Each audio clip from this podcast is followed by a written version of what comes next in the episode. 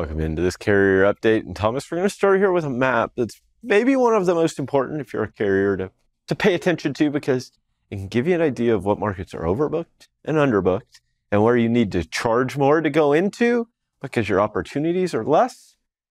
And those where, okay, if you get into this market, odds of finding another load are, are pretty good. Exactly. And this is such a great map because this is a map based on contract flows. Everybody else sells you maps saying, check out my truck to load ratio based off my load board postings, which if you're looking for spot and you don't have access to contracted freight as much, sure, that can help sometimes.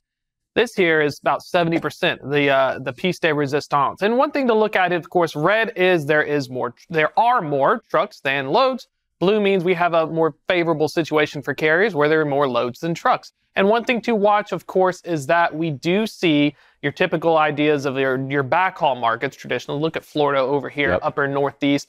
And uh, even though we saw outbound tender market share in the previous carrier update, you notice how we saw that change in the parts of Arizona and the Phoenix market. If we look at it contextually from a head haul index, it's actually negative. So you could get a pump fake where you're thinking, oh, yeah, I saw uh, tender volumes are surging out of here. But if you don't know the geography, what's the nature of this market? You may be making some bad decisions when you should have studied with like maybe a Dallas to a Cali, uh, LAX, Ontario area, or even looking parts of Memphis. So there are situations where this will impact your decisions, especially if you're looking at customer tender flows and you want to solicit because you're your overall balance is soft. Yeah, it's one of those. I mean, I look at Dallas, right? There's a lot of red markets around there.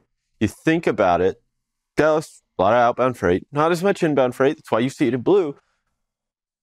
All the rest of the markets are backhaul. It doesn't account for deadhead miles, though. So in an area, Dallas being one, you may see it looks very prominent. It looks like it's a very strong head haul market, which it is.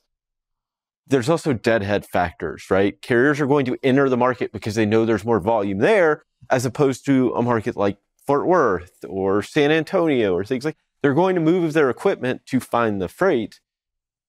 And that can kind of that's where looking at this in conjunction with all of the other maps is so important because you can kind of tell. This gives you a okay, let me go check out this one and see what's actually happening. You go in and see rejections in Dallas. If they're cratering, well, it's like, okay, it looks good, but I may not have as many opportunities as I would have if I stayed somewhere else, right? Yeah. So it, it's one of those, it's a balancing act. It, you, you can't just use one to look at it. But I look up there in the Midwest, right? Look at your Joliet, your Chicago, your Milwaukee.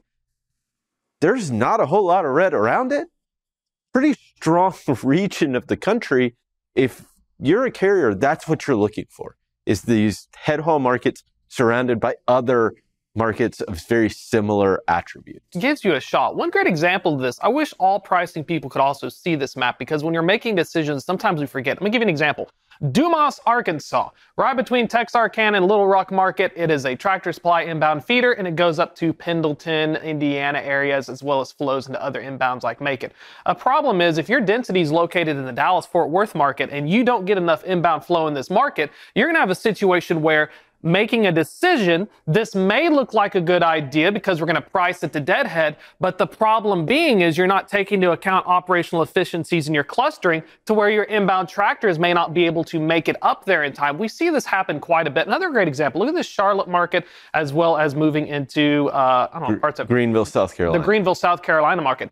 Notice how it extends down. You really want to make sure that not only looking at this if it's a positive or favorite, but where are my clusters of shippers? Because we can have clusters here and here, and this will be a huge impact because when you're repositioning assets from that Charlotte market or if you can't solicit, you can actually shoot yourself in the foot because you've already brought out that mileage band and deadhead, and now you've just caused yourself service issues because you didn't, you know, you recognized on the map, but you also must know that some of these zones are very spread out. There's density. Indianapolis is another great example. You could be all the way up near Chicago, or you could be right near Indy, or you could be even near the bottom, near Evansville, and that can be the difference between feast and famine because in spite of the fact you won that lane, you may not have uh, you may not have operationally sourced it correctly, and now you're getting yelled at. You just lost the lane. Next in the routing guide, stepping up, they'll give it a shot, and that's what happens in a soft market. Yep, absolutely. Well, Thomas, thank you so much for this update. We'll be sure to check in with you again one more time before the end of the show. Right now, we'll hand it back over to Bill and Kaylee.